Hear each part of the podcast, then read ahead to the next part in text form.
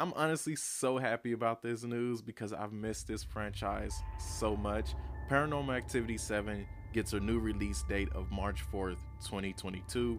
Now, the original release date was supposed to be on March 19th, 2021, but the world is burning right now, so for obvious reasons, they had to change it.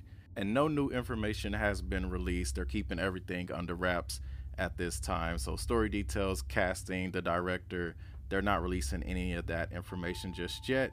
But Christopher Landon, who directed Happy Death Day and who wrote several of the previous installments in the franchise, is coming back to help guide the project. He's helping set a new course, as they put it. So he's more than likely taking on a producer role this time.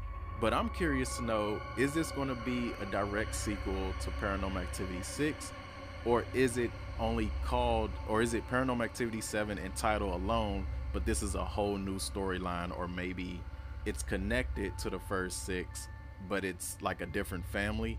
Like, you know what I mean? I'm curious to know. We don't have much information to work with, but I think it's smart that they took a break to prevent any paranormal activity fatigue.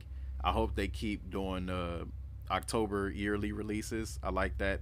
It almost seemed like a tradition. Or rather, it was tradition because globally, all six paranormal activity movies made $890 million at the box office.